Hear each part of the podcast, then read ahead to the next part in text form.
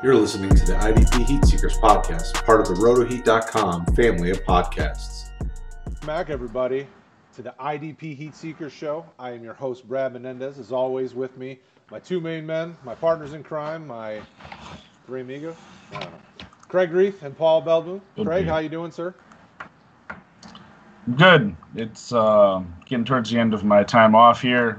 Still getting some stuff done around the house. Went for a nice walk with the family today to get outside. The weather's been beautiful, so can't really complain. It's the end of the week. How are you doing? The weather has definitely been spectacular. It was uh, it was like 90s the first couple days this week, and then it's cooled off and been sunnies and 70s, and that's I'll take it. It's kind of starting to feel like fall. Yep. Paul, how's it going for you, man? Yeah, we're filming this on a Friday night, and I'm glad it's Friday. Um, yeah, it's been a long week, but hey, we get football next week. I I know it doesn't feel like it. We talked before the show, and doesn't feel like it, but we get actual hard hitting football. That's not the school of the blind versus the school of the deaf, which is all we're getting this weekend for college. So, but hey, live football. Something's better than nothing at this point. I mean, otherwise you got to keep watching other leagues with all their banter and protests and all that. I want football. I want people to hit each other. I don't need slogans and sayings and everything. I just want football. Uh, you know, and it'll be interesting to see week one how many guys get hurt, how weird things look, because in theory, they really haven't faced anyone but themselves. So you start to think about how bad people look in the preseason. Well, the first three, four weeks of the year is going to be like preseason football. Yep. So it's going to be very interesting, especially you know on the IDP side of it. You're probably going to have sloppier play, which possibly higher scoring games, which uh, will hurt your team defenses, which is another good reason not to have them and to switch to IDP. So, yeah. I actually think the other side of that, I think because it's going to be sloppier, the defense has an edge. You're also going to see a bunch of 80 yard scores the first week, second week also, because you didn't have a preseason. Yeah. Well, and it, I mean, it's you know, guys knocking the rust off in practice and training camp is so much different than in live game action when the bullets are flying. I mean, it's just it is what it is. You know, think of Warzone. The in-game lobby is super fun. Everybody's getting killed, but then as soon as you get in the real deal, bullets are flying. I mean, it, it's a whole nother ball game. So that's your one Call of Duty reference for me tonight. Huh. Except for when you time out when there are five left like what happened with me about half an hour ago. I may have uh, let out a four-letter word. May have. Oh, I'd, Crud. I'd play with you Crud. enough to know that you let out plenty of words, many letters. Your vocabulary is extremely, extremely deep. Um, speaking of extremely deep, roster cuts have happened. The season is getting close, and we know it's that time of year where guys lose jobs, and you know it's unfortunate, but there have actually been some IDP relevant roster cuts. Um, Ha Ha Clinton-Dix, Dallas safety, which you know some say are speculating it's because they're going to get Earl Thomas and this, that, and the other. Who knows? Um, I, I, I agree. I think Earl Thomas is a, is a weird move for them. Uh, but Ha Ha Clinton-Dix, for however you feel about him, he's a tackle machine. That's the one thing he was good at. He wasn't necessarily great at any other area, but he was a tackle machine for a while there in Green Bay. Um, obviously, Dallas was very short lived. Um, the Damarious Randall experience in Oakland or Las Vegas is over, not Oakland, um, which could very well mean that Jonathan Abrams is healthy and good to go because I know Randall was kind of an insurance policy for um, for Jonathan Abrams. How do you guys feel about some of those those two cuts? I know that there have been some other ones that were made, but um, Craig, I'll start with you. Either of those guys what do you think about that, and what do you think about what it means for the teams that left that left them? The Raiders secondary is going to be a mess. Um, they had signed Prince Amukamara, I believe, and then cut him earlier in the offseason. Um, I, th- I guess they're going to go with Abram and Harris at safety. Yeah, they still have both of them. Um, Conley, was it Arnett? Arnett Conley was the guy they drafted a couple years ago, and I he's somewhere Houston else. now. Rated Houston. But uh, our, Damon Arnette, I think, broke his thumb or something, and he's going to have a club. Uh, so it's going to be a really uh, nice secondary, I think, to target for offenses.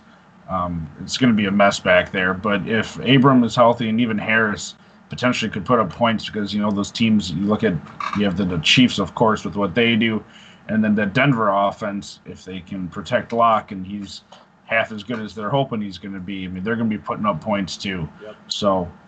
Um, it's also good for the Raiders offense. They're going to have to be throwing the ball and putting up points too, probably to stay up with teams. So um, I think it it was just baffling from a depth perspective with having someone with experience back there, letting Randall go, and Haha getting cut. I mean, there was a lot of talk that he just did not show well in camp. It was a one-year deal; they weren't heavily invested in him. So I can't say I was shocked that they cut him. Um, I don't really know if it is a prelude to Earl Thomas or not. Yeah, just injecting him at this point in the year into that locker room. You know, it worked for Baltimore for a year, so are they going to give him a one-year deal? He's probably looking for more than that, but yeah, I I really have no information or idea on what they're doing other than it looks like you have Woods and then someone else currently. What say you, Paul? Um, I'm absolutely terrified of Darnell Savage. Haha as a first rounder comes in, not good. Randall comes in first rounder, not good. I'm scared as a Packer fan. As I say that, I'm wearing a Raiders jersey, but you know, I I like football over I like my teams. So, but yeah, um, what Craig said, I'm a little concerned that Haha might be finished. I mean, I'm not concerned, but I'm concerned for him when 60% of your salary is owed with releasing him. That's that's not what you want to see. So Yeah. I think it's over for him. Um, Dallas will probably pick someone up. I don't think it's going to be Thomas, but I think they'll pick someone up. We'll find out probably Sunday when everyone releases everyone and trades and signs and and the roster dance happens. But um, Randall,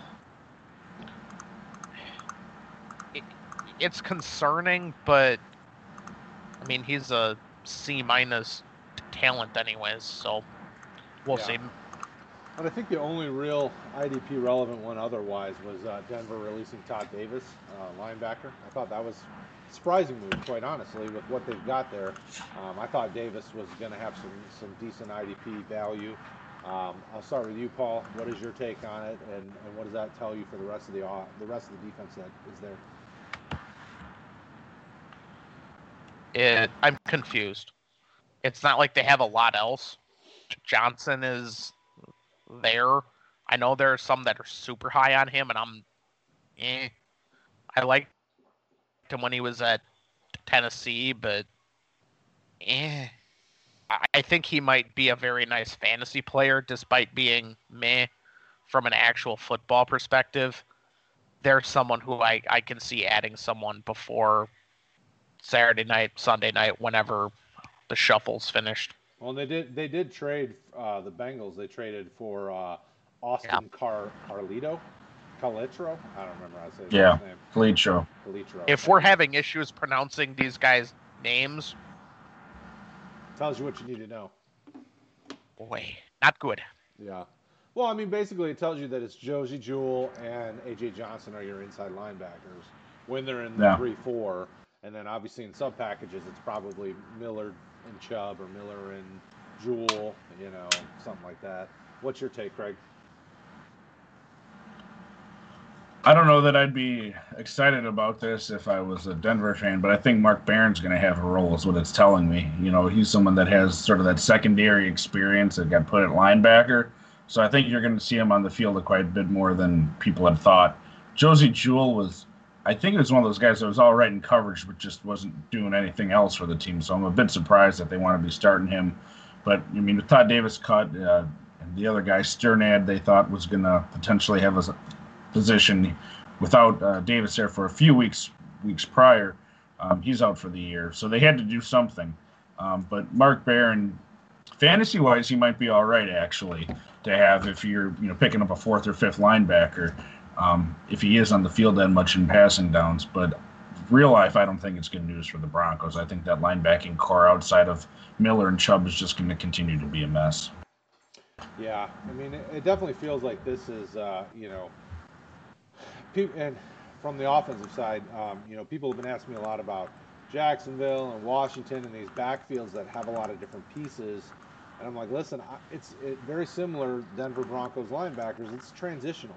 Like these guys may be who are here this year, but I can easily see and make the case that they draft better replacements next year or sign better replacements next year.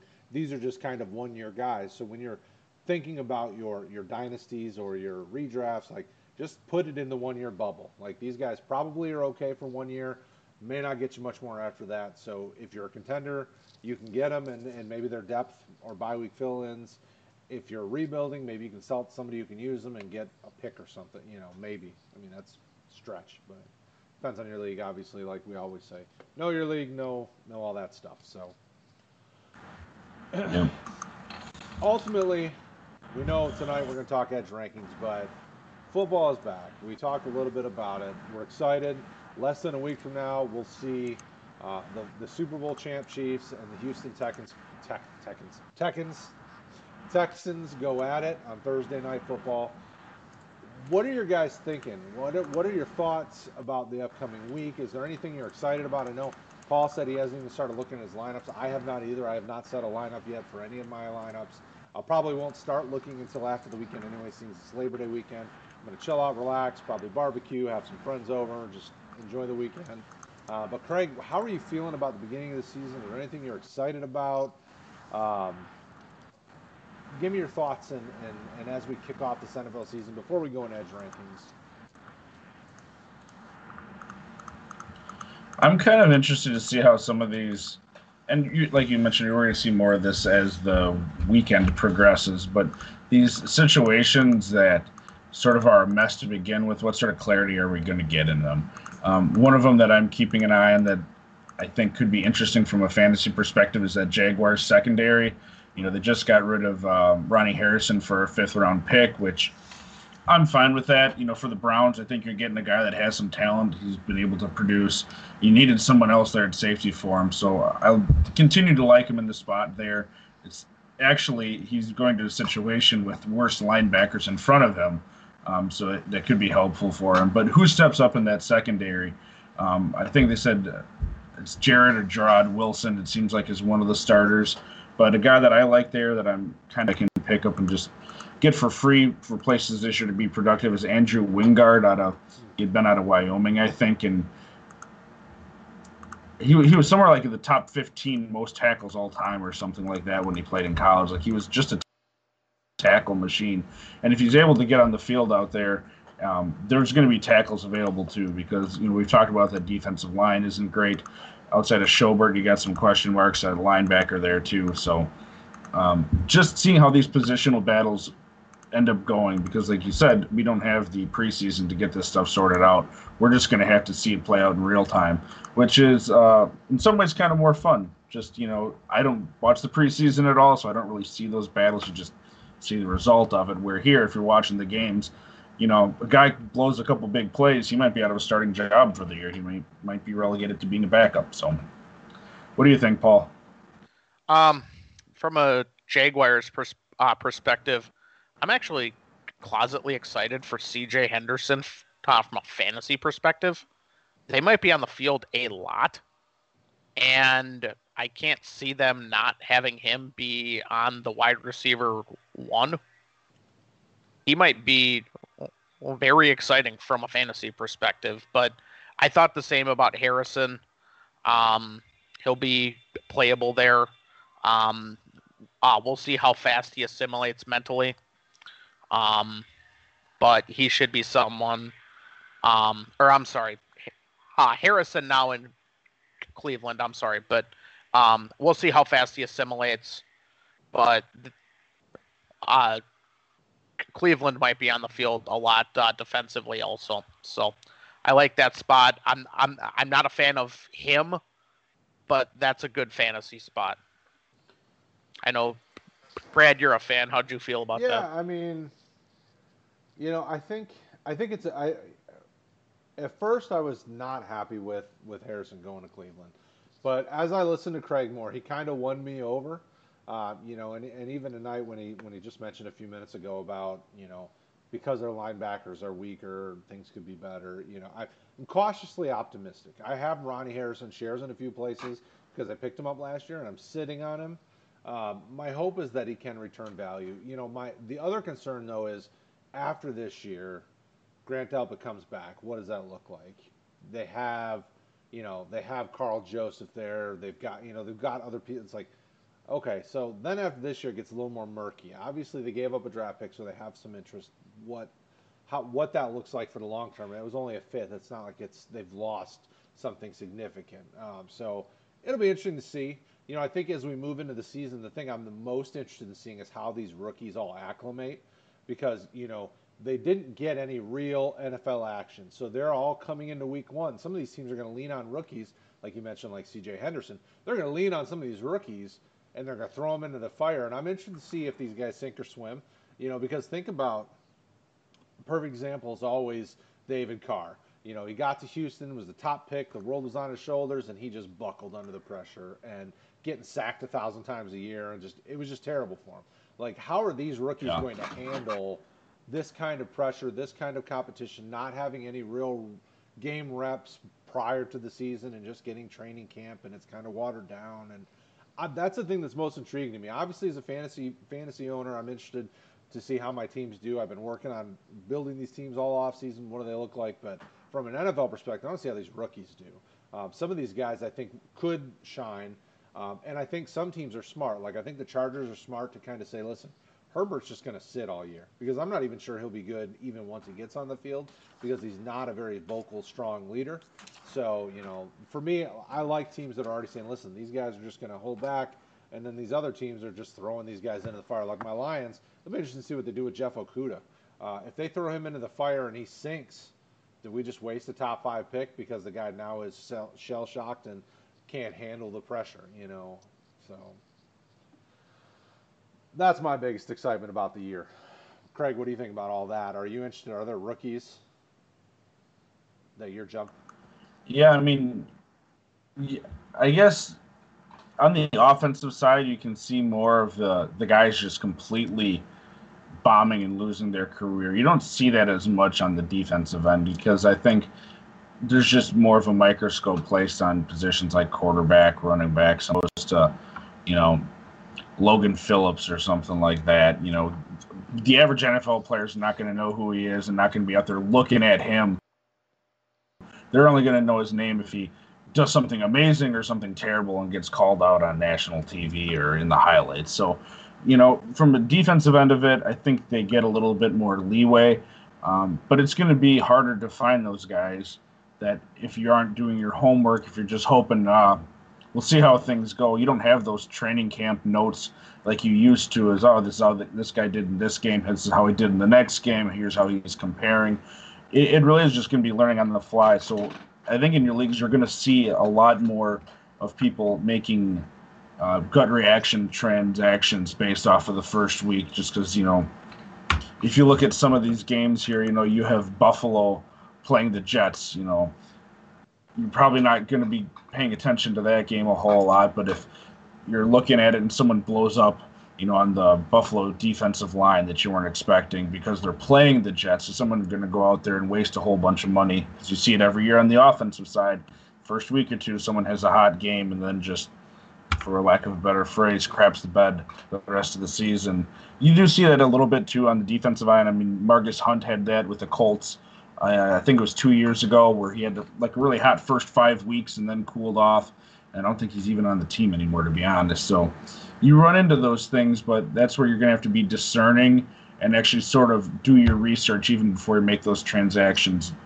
I, I'm guilty of it myself, especially in training camp on the offensive side of it. That's why I do these defensive shows, as Paul knows. Uh, I listen to gut reactions a lot more um, on the offensive side than I should have, and I'm more discerning on the defensive side. So make of that what you will for me. But I think, like you said, without all this build up, you're going to have guys that are going to have to slow down and uh, pay attention more, which, quite frankly, the way the world is, I think it's a lot harder for people to just slow down and pay attention to things. So, what do you think, Paul? Um, Yeah, it's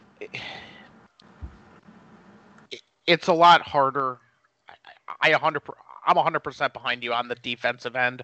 You get more of a mulligan in the first season because no one's rostering you for fantasy purposes. Um, yes, this is a defensive only show, but if you play IDP, it also means that you play offense. Um, but and it's extremely rare for defensive only leagues. I mean, you hardly ever see them, but you see offense only leagues for what 95% of leagues out there. So you don't get that public leeway that you would have. Um, it's kind of sad, um, but it is what it is. You kind of look at him and go, "Oh, well, he didn't uh, perform. Oh, shucks, and move on." And you look at it on the offensive side and go, "I wasted my first or second on this guy. He sucks, and I hate him, and and his uh, family's horrible, and yeah." Like you just you have to sit back and relax a little bit. But yeah, I agree with what you're saying 100%. You're going to see some uh, some odd scoring um, the first week, and you can't overreact. We do it every year. We say uh, uh, we won't, but we still mm-hmm. uh, we still do. Yep. I agree. All right, so Paul, why don't you wrap us up on the news part? See, you know we're 20 minutes in, and we've kind of bounced all over the news. What uh, what else do we got that we need to talk about? Okay, since we're filming this on a Friday night because Monday we had audio problems, basically this is going to be the the I'm not a doctor segment, but here's the news. Uh, Derwin James probably out for the year with a knee injury. Not a doctor. Uh, Yannick Ngakoue um, is in Minnesota. Maybe because Hunter is out for one game or the season. We're not doctors we like the move from a Minnesota perspective outside of their salary, but that's a different perspective. Uh, Fred Warner got placed on COVID list, not a doctor. Uh, Xavier Howard is off the list. Good for him. Um, Mack Wilson's out four uh, to six weeks. I've seen reports it might be sooner, might be later. Again, hashtag not a doctor. Uh, the only one from a fantasy perspective that interested me was the Logan Ryan sign. Um, he'll probably play f- free safety, maybe slot with the Jets. Um, I like it from a fantasy perspective because he does play every spot on the field defensively. Um, I know you guys weren't. Again, we did the show earlier in the week, and it didn't work. We're doing it on Friday for technical reasons, but how did you guys feel about that? Not to spoil it, but there we go. Yeah, I'm. You know, the the more I've sat and thought on it, the more I'm like, I don't. I mean, I'm kind of indifferent. Like I kind typically as I get closer to the season, I have guys that I'm that I've kind of dialed in on. I'm really I'm really focused on. Like Logan Ryan doesn't move the needle enough for me to jump on him. You know, I did see a few people try to trade him in leagues that I'm in now that he signed. I wasn't biting. Uh, you know, if you if he wasn't on a roster and he was a free agent, I would be perfectly fine with you swooping him up because he'll definitely get you points. Uh, I'm not going to go out of my way to go get him. But Craig, what do you think? Is there? How do you feel about it?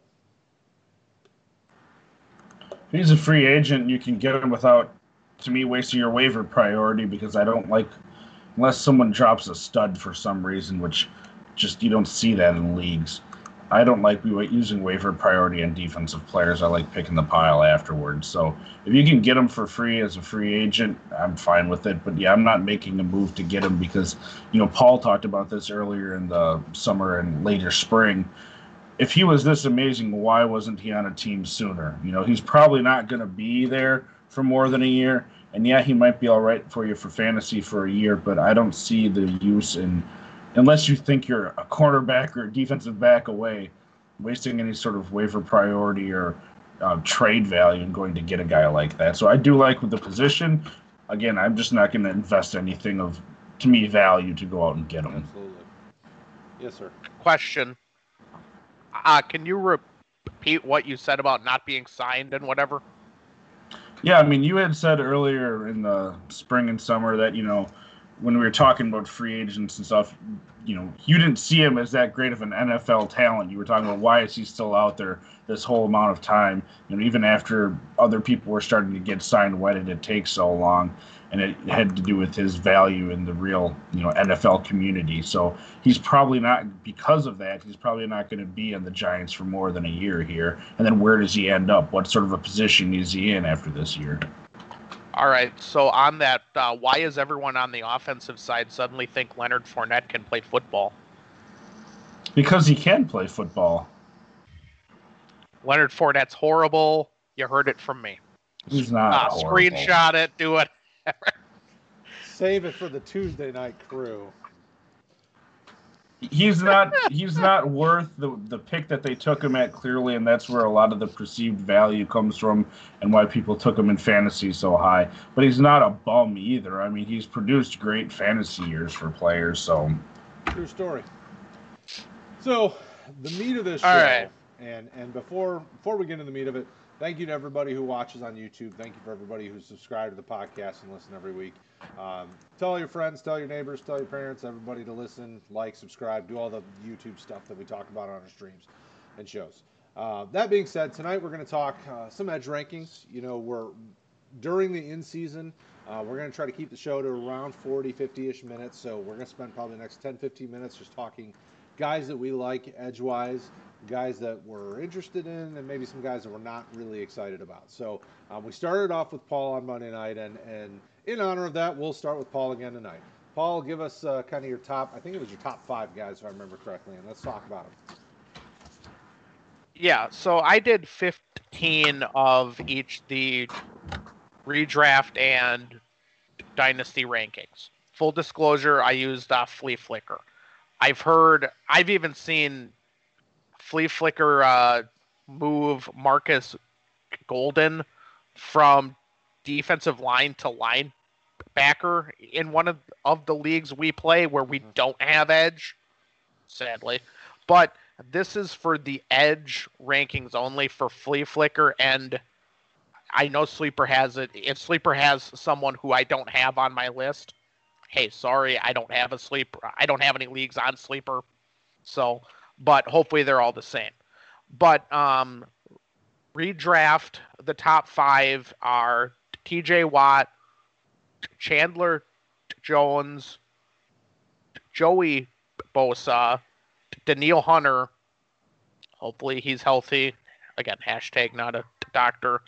Um, and uh, Mason Rudolph's head. So, um, quick thoughts. What do you guys think about those five guys from a redraft perspective? Well, I feel bad for Mason Rudolph's head. That's for sure. um, yeah, I don't. I mean, I don't. I necessarily. So if this is a redraft, Danielle Hunter has to slide down for me until I know he's healthy. But if he's healthy, then I'm perfectly yeah. fine with that. Um, I would. I would probably consider. You know, if you have to bump Danielle Hunter down, you know, Nick Bosa is certainly a serviceable replacement. I mean, there's a couple guys that you could slide up in there, uh, but otherwise the list is fine. Those are all guys that are going to produce at a high level week in and week out. You know, when you're looking at the edge side of things, the upper upper 10 to 15 guys tend to be really nice, solid producers. So I don't hate on it. Um, you know, Nick Bosa tends to be the only one that I want to throw up in there, just because I really like Nick Bosa, and I think he does a. I think he's going to continue to develop and grow nicely. And that defense isn't getting any worse; like it's gotten better. You know, uh, they've added pieces; they continue to grow. So, Craig, what do you think about those guys? For a redraft perspective, yeah, I'm fine with it. I mean, you can split hairs. Anytime you're doing a top five, I mean, it's really rare that you're going to have that cutoff where you're going to say, oh, this guy shouldn't be on there at all. This guy has to be up there. In, in principle, I'm fine with it. You know, like you said, you can have some interchangeable defensive ends down there. I the only comment I'd have is I mentioned this uh, prior, and I don't have my numbers with me, so I apologize for that. But really, your top five in any sort of edge ranking when we were talking about the scoring that we use um, that you can find on previous streams and on the website is that they're usually going to be that actual three four outside linebacker. You're not really generally, unless they have a monster year, going to be having a defensive end sneak into that top five.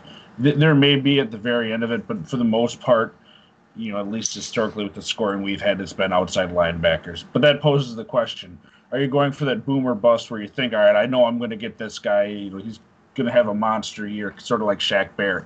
People weren't expecting that out of him last year, and he just flew in there and was a, you know, top two edge guy.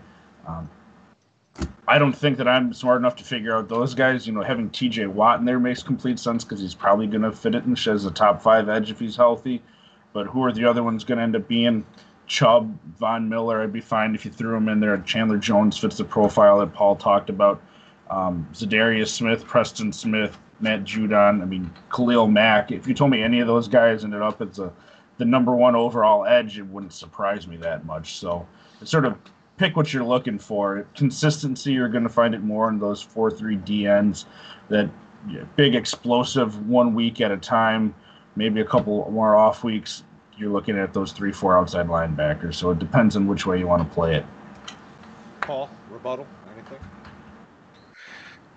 No, um, yeah, the top five there are, are pretty solid. Uh, you mentioned some names that I have down below here. I'll just hit six through ten. Um, Cameron Jordan of the Saints. I got Nick Bosa at seven, J.J. Watt at eight, Chubb at nine, and Mad Maxx Crosby ten. Um, was is there anyone on there that uh, that really surprises you? J.J. Watt does only because the dude's always hurt. So it's it's like how do you, and where you're going to have to take him? Like uh, how do you you know how how is somebody confident in taking him? You know, I love his upside when he's playing, but not only is age setting in, the injuries are going to catch up to him. Like, you know, at what point does he, you know, I don't want to say fall off, but at what point do you like, all right, you know, it's just not worth the risk unless he falls to X spot. You know, so that would be the only one where I'm like, all right, you know, I, I definitely can't argue him. I would wanna, I would also want to slide Melvin Ingram into the conversation because I really like Melvin Ingram, the player not always. So the struggle I have with him though is sometimes he's he's a little. He's got the Khalil Mack syndrome where he can come on for a few games in a row and then disappear. Sometimes it's injury, sometimes it's inability, sometimes it's you know I don't know what. But he's a guy that when he's on the field and and he's on, he he does pretty well. Um, you know, but Khalil Mack's another one of those guys where I love the talent, but why does he disappear? What about you? Yeah. Yeah, I mean, once you get farther down there, there's other guys that you could find. I mean, I don't know. Did you say Josh Allen, Paul? I'll be oh. mentioning him shortly, but I no. mean, he'd be up there. Sam Hubbard would be another guy that's up there. Um, Montez Sweat and Chase Young, um, I could both see up there. And then I think Ngakoue is really based on Danielle Hunter. If it's Danielle Hunter's out for any significant amount of time, I really think that impacts Ngakoue and the fact that he's going to a new team and he doesn't have that other established guy across from kind of like what we were talking about with Hunter, except I just don't think he's the talent that Hunter is, so it hurts him I would more. Throw Brian Burns in the conversation as well, depending on how they, he's labeled. But uh, so so what I'm hearing is even with if Danielle Hunter's out, you're not a big Ifidi, Ifeadi Odnabugu or whatever his name is, the other defensive end that'll slide in across from Ngakoue Craig? Are you not? Uh, that doesn't that doesn't wet your whistle. Value wise, I'd like him more than Ngakoue if you're talking about like the acquisition cost of him, because I think he's going to be able to produce more, and that defenses aren't going to be expecting a whole lot from him, and they're going to be able to focus on Ngakoue. So, you, we don't know what's happening with Hunter, so it's hard to determine, you know, project how Ngakoue is going to do. If Hunter's starting Clearly, Ngakoue is the other guy on the other side, and it benefits him a lot to have Hunter across from him, sort of like it did last year with Josh Allen. If it's just Ngakoue and no one else, yeesh. I mean, I'd rather take the other defensive end if you have any faith in them for, you know, a really late pick or free off the wire, because I think, like I said, there's just not going to be the focus on the other guy. So. All right, Paul. Next on your list. Um, on the JJ Watt thing, uh, from a redraft perspective, I would rather have a shot at elite, and if I miss, I miss. Um, and that's why he's he is as high up there as he is. it's not a situation where you're not sure he'll be playing or he'll get the numbers. Uh, he's either active or, or or he's not. Yeah. But uh, but that's why I have him as high as I do from a redraft perspective. Um, so rounding out the top 15 here, um, Josh Allen, uh, Shaq Barrett, uh, Darius Smith, uh, Dupree from uh, Pittsburgh, yep. and Harold Landry for for Tennessee. Um, I saw that you picked your eyes up at Harold Landry. Is that surprising? Or? I think I think he's got. I think he definitely has that upside, and and even if you wanted to bump him up higher, I I could see it happening, especially because I like that Tennessee defense. Um, I think the Logan Ryan departure might might might come back to bite him because he fit really well in that scheme. But no, I like I like Landry the player, and I hope he continues to develop because I have high hopes for him. But Craig, what's your thoughts? Once you get down there, you know, again, you're not seeing any names that surprised me. I, I do like Dupree, especially you know across from Watt, because Watt's going to draw a lot of that away, and they have other guys that you can't just ignore. You know, Bush, Cam Heyward, uh, even Tuitt on the defensive line.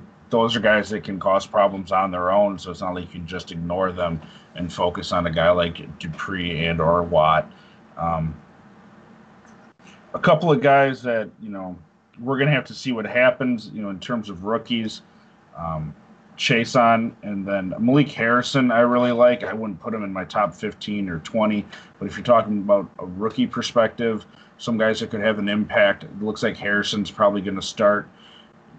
Clearly, they have a interesting linebacking corps. I know we're kind of split here on Queen, but Judon had a great year last year, and it's the same thing with a defensive line. It's not like you can just ignore those guys or you know, just put one guy or a tight end on someone like Calais Campbell and hope things work for you. So um, I think uh, Harrison, especially, could have a really nice rookie year this year. I did not realize he was listed as an edge. I'm not saying I'd have him in my top 15 or whatever, but the fact that he's listed as an edge when he's probably in, in the middle, 30% off, 40, 50 maybe, that's a nice little there. I didn't realize he was an edge. Yeah, I forget which site it was that had him. I can look that up, but I'm. That was I thought on it was Flea Fleaflicker. Well, that'll be. Yeah, I'm sorry, I didn't realize well, he was an that'll edge. be the interesting thing is is consistency with naming what's an edge. I think will be interesting to see how they do that these first few years that they that they've implemented it. You know, because you're going to Yeah. see things like this. We're like, oh, well, I could argue that he isn't really, but you know, it, it goes back to Craig's famous splitting hairs. Um, you're really splitting hairs. You know, the guy is kind of an edge guy. So And your sites are going to all do it differently. To your point, I mean, Paul mentioned it at the start. Once MFL, Yahoo, uh, ESPN might even have Edge too. I, I heard rumblings of it, but I don't have any of my defensive stuff on ESPN. But that's the problem. You know, you see it even on the offensive end. Uh, there were complaints that was it Fleaflicker made Taysom Hill a wide receiver quarterback, and it's the same thing. Joe Tight Webb end. was a tight end. Either way, you know, you see those splits. Uh, there was Antwaan Randle El was another fun one years ago with you know what positionality did he have, and you always see someone slip a guy in there at quarterback. That okay, is he really a quarterback? But you're going to get stats out of him for a bye week. You're going to see that a lot on defense. And you probably see it more on defense, to be quite honest, just because of the nature of defenses and people aren't set. They're not married to a three-four-four-three only base. You know, a lot of teams have a nickel as their base. So, with all these changes, it's going to be very um, interesting to see the evolution across these different sites and then the industry if they make any sort of decision. and if it sounds like like we're going uh, about this, uh, when this first first happened, we basically had a show for, uh, thank you, Fleaflicker. We basically clapped for an hour and said thank you. So yes, uh, we are going to have some. Is this guy an edge? Is he not? Overall, It's positive movement for the industry, that's for sure. yes, absolutely. very much. All right. So as we get close to wrapping it up, Paul, are there other All right. names you want to throw out? Um, I'll do the dynasty ones uh quickly. Um, if they're a name that we've mentioned, I probably won't won't hit on and be on it. Um, but dynasty rankings, I had Nick number one, TJ two, Joey number three. Um, it's it's just always an interesting when somebody from the Big Ten heads out west. They're normally a one man bombing crew. There's your Ted Kaczynski reference. I made sure and slipped it in.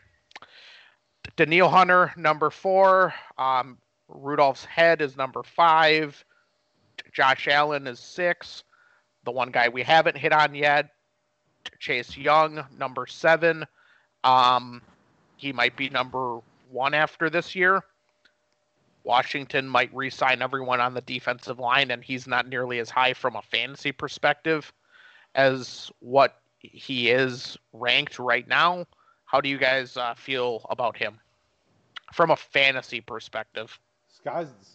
Yeah, I want to see Craig, it. Craig's a, Craig's always a want to see it to believe it kind of guy. He says that about a lot of the a lot of the rookies. I, I think the sky's the limit for him. I think he's got the talent to do it.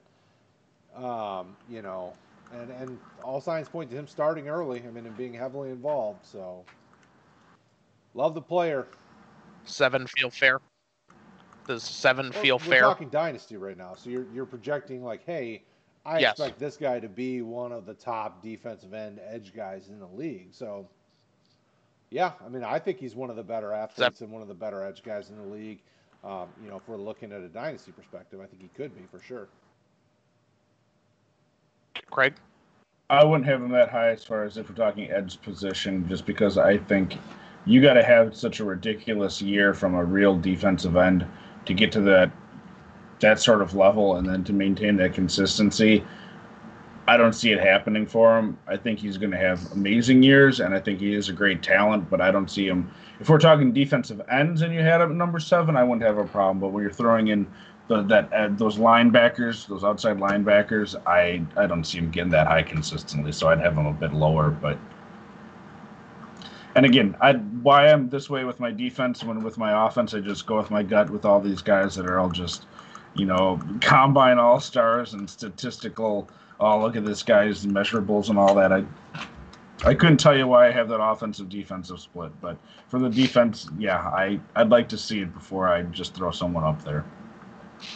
It's actually really funny seeing that in, in someone who's been in leagues with this guy for 15 years. It's actually it's actually hilarious on the offensive side. Conservative, conservative.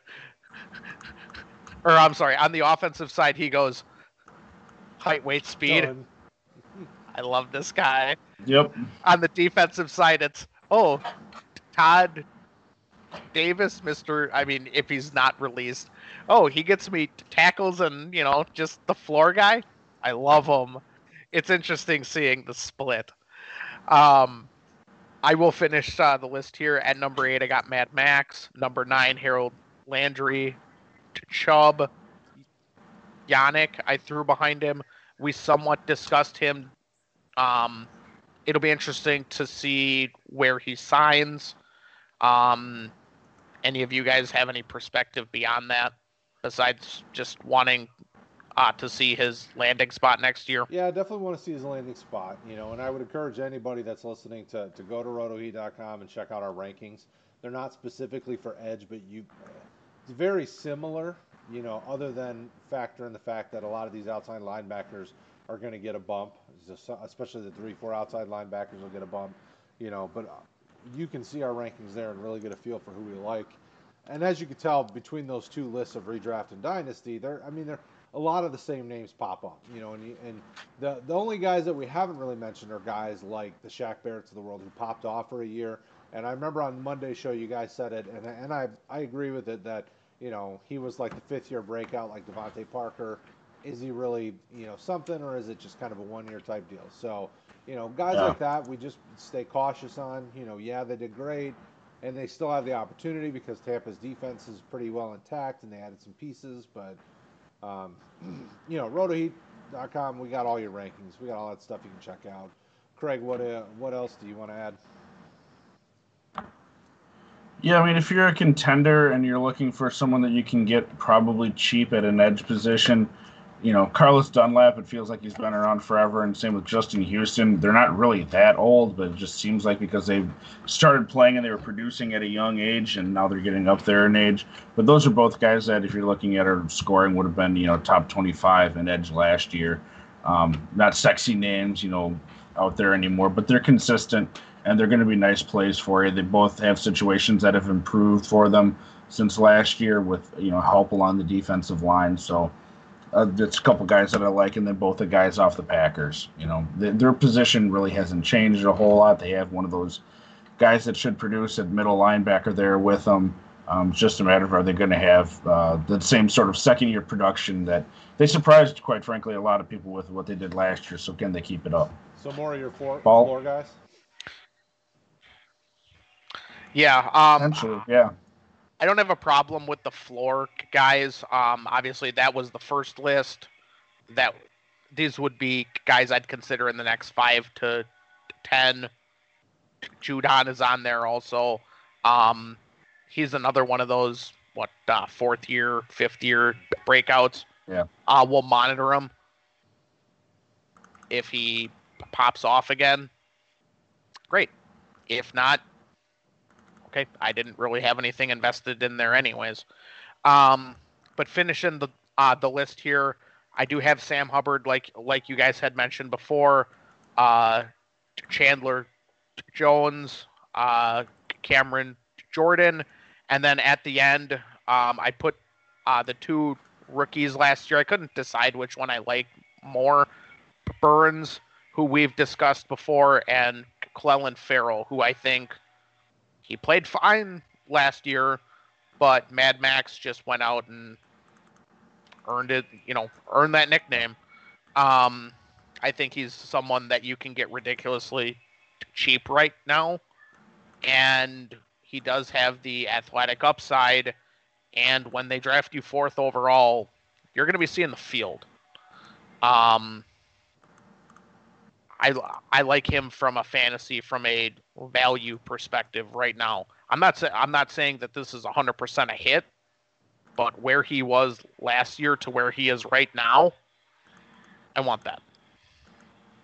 A- any thoughts on those? Uh, I know I said four, but a- any thoughts on them five guys? Yeah, I mean, I like Burns a lot. You know, I can't, I don't argue the the value return on Ferrell. Um, did did you include Montez Sweat in the dynasty ones? Those would be another guy I would think about if he's if he's on there. I had mentioned it before. I did not. If I were going for it, maybe in the future, I, I'd probably have him over Yannick. I'd obviously have him o- over Jones and Jordan. Um, I think I prefer Ferrell and Burns to Sweat. I'm a little concerned Sweat is too sack uh, dependent, but it wouldn't surprise me if we're discussing him at four or five next year either. I was a fan of him before he ran a four three nine or four three eight, whichever one it was. Um, I was a fan of him before the season. He obviously hit on the season, but I also think he had just a ton of help on the D line. He had what uh one um Ioannidis, Payne, Allen, and who was the other? Uh, Oh yeah. yeah. Kerrigan. That's a lot of help that that he that he got. Um, I'm not saying that is a downer. I'm just saying he had what eight nine sacks. Maybe he probably had five or six, and the other seven eight nine were they focused on others without watching the film on. But he had a tremendous um, amount of help that I can't say for these others. Burns especially, he got no help last year. So, um, was there anyone else that you guys had thought of that maybe should be mentioned? No, I mean I did have a question for Brad though, because we don't get to discuss them enough here on his Detroit Lions. So you know, Flowers last year, if you're looking at it, was you know 33, 35 somewhere in there for edge, and then uh, your rookie Julian is it Okwara? Yeah, I mean, how do you feel about those guys going forward at all? I mean, do you think that's sort of where Flowers sits, given how you guys use your defensive line? Are you expecting anything out of the rookie no, I long mean, term? Okwara, I'm, I have more interest in just because um, I like I like the player. I like his motor. I like you know his a lot of his moves. You know, um, I think he could develop. I just don't like the way Matt Patricia uses his defensive players. You know, the lineman especially. You know, Flowers gets bumped inside. He gets moved all over, and he's only like 260, so he gets manhandled at times. His motor isn't that strong in the first place. I mean, he's kind of up and down, and I. I w- I'm not really sold on anybody on this defense. Um, I like Tracy Walker, but he's a battering ram that gets hurt a lot. You know, I think Okudah will get picked on early in his career, but will become a shutdown corner. You know, so I, I don't. I mean, from a fantasy perspective, there literally is nobody on this defense that I have any interest in getting other than Okwara, and that's more to see what the next coaching staff does because I pray to all things that are holy that Matt Patricia's fired in the first few weeks of the season. I want him gone so bad. Like I would take Jim Caldwell and his inability to manage the clock and his lackluster responses to questions any day over Matt Patricia and just destroying this team, taking us from, you know, playoff contender to, you know, basement. Like it's just ridiculous. Yeah. But Okwara is a player. so. I thought you had to have. I thought you had to have something to uh to uh kill it. You know what? With Caldwell, they were consistently fighting for a playoff spot. At least that's something. Um, I personally, of all the coaches in my lifetime as a Lions fan, Jim Schwartz has by far been my favorite. I mean, the guy is the guy had such a motor that Jim Harbaugh touched his back and he got pissed and wanted to beat him down. Like, I mean, I loved his fire. You know, he, he really stunk it up once he got to the playoffs. Obviously, the Saints just manhandled us.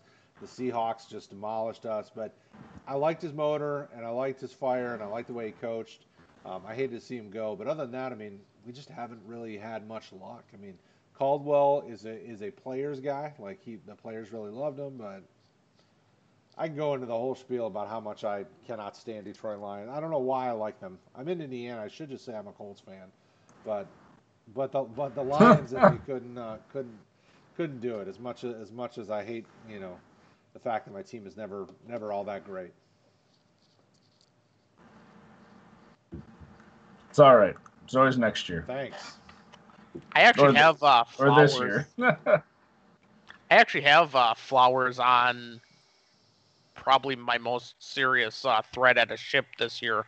So I actually think Flowers was was maybe figuring it out last last year there, and and he might have a nice year. Obviously, I didn't list him on my redraft list, but I like him uh, from a fantasy perspective. I I think you saw the floor last year and not the ceiling, and it's a solid enough uh, floor. It's not a huge one, but he's got a solid floor. He was looking at the ceiling a little too often. yeah, he has to have more consistency, like Brad said, and that's what I noticed just with how much they play him and where they play other him. tough thing is, is it's what they have around him. So Flowers does well when he's got a space eater, and they have that because they brought over Shelton from New England. But I don't think Shelton's that great at it. Mhm. So they took a, a, a weak Damon Harrison replacement, and they're going to throw him in there and hope that he can be half of what Damon Harrison was. Then on the other side, you've got a mixture of guys who are hurt all the time, and Sean Hand and Austin Bryant, and you know, then you're going to try to sprinkle in a little rookie action with Julian Okwara and his brother, who is always hurt, Romeo. It's like, I- I mean, teams are just going to be able to say, all right, Trey Flowers, try to beat us when we're double covering you, and we've got two offensive linemen on you when you're already smaller than our smallest offensive lineman. I mean, it's tough. Like the inconsistency is just going to be so rampant in him that he's probably a DE three with DE two upside, and that's high DE two upside because he can get to the quarterback. He can make things happen, but if nobody on that defensive line steps up, then Trey Flowers is going to be fighting for his life all season trying to get to the quarterback, and it's Yeah. for me the way down the way our leagues are set up. I'll just go look elsewhere. Let somebody else deal with that headache because I would never know when I trust to start them unless I'm facing like the Vikings, who offensive line is typically pretty bad, but that's even getting better. No, I didn't mean to get you all worked up there. I just was curious because we don't talk about the Lions Yeah, a whole sure. lot on our show here. don't- because I don't respect the decisions they're making enough to, to warrant talking about them. Like, I just won't. All right. Well, speaking of interesting decisions, Randy Gregory is conditionally reinstated for what is it, the third time? So he'll be the savior of the Cowboys yet. Just wait. Him and, him and Josh Gordon. There you go. They No, got- they got- for me. They could, they could Yeah. have their own variety show. Well, they got Aldon Smith. Remember, it's him and Aldon Smith are going to save them. They're gonna save each other. Uh, they're Maybe. Probably going to start a fight club in the locker room. Hey, Jerry's got to get that money he's losing back from uh, in-game sales, so he's got to do something. I bet. Right, he spent all that money for the uh, new place, and now he can't hold any events there. Yeah, he's, Crocky's sitting there like, I need a loan, man. I need a loan. Oh, we're at that point of the show where, where we're where we're making fun of Jerry Jones, and I think it's time to end. Um, guys, it's been fun. It's always nice talking Edge. Um, as we get into the season, just for those of you that'll listen or watch after the fact, uh, we're we're going to be recording these Friday night to drop for the next week. So we'll talk about players that we're interested in starting, sitting, things like that. Um, we'll not necessarily so much focus on on our rankings and things like that until we get back into the off season. Um, during the season, we'll help you manage your teams. We'll talk trades that we're seeing, things like that. You know, really try to help you help be your in-game manager with you or in-season manager with you. Um, so, you know, as always, check out rotoheat.com. Find us on Twitter, find us on Discord, find us on Facebook. Uh, we can help you. You know, we want to be able to help you. So find us, ask the questions, do all the things that you do. Uh, and as always, like, subscribe, all the other things that we tell you to do on every video because you probably didn't hear it the first 70 times I said it, so say it again. Um, for Paul and Craig, thank you guys as always for hanging out. It's always a joy getting a chit chat with you, and uh, we'll talk to you guys again next week. see you. Peace. Thanks for listening to the IDP Heat Seekers podcast with Brad Menendez, Craig Reith, and Paul Belden. You can find us over on Twitter at RotoHeat Fantasy or at rotoheat.com.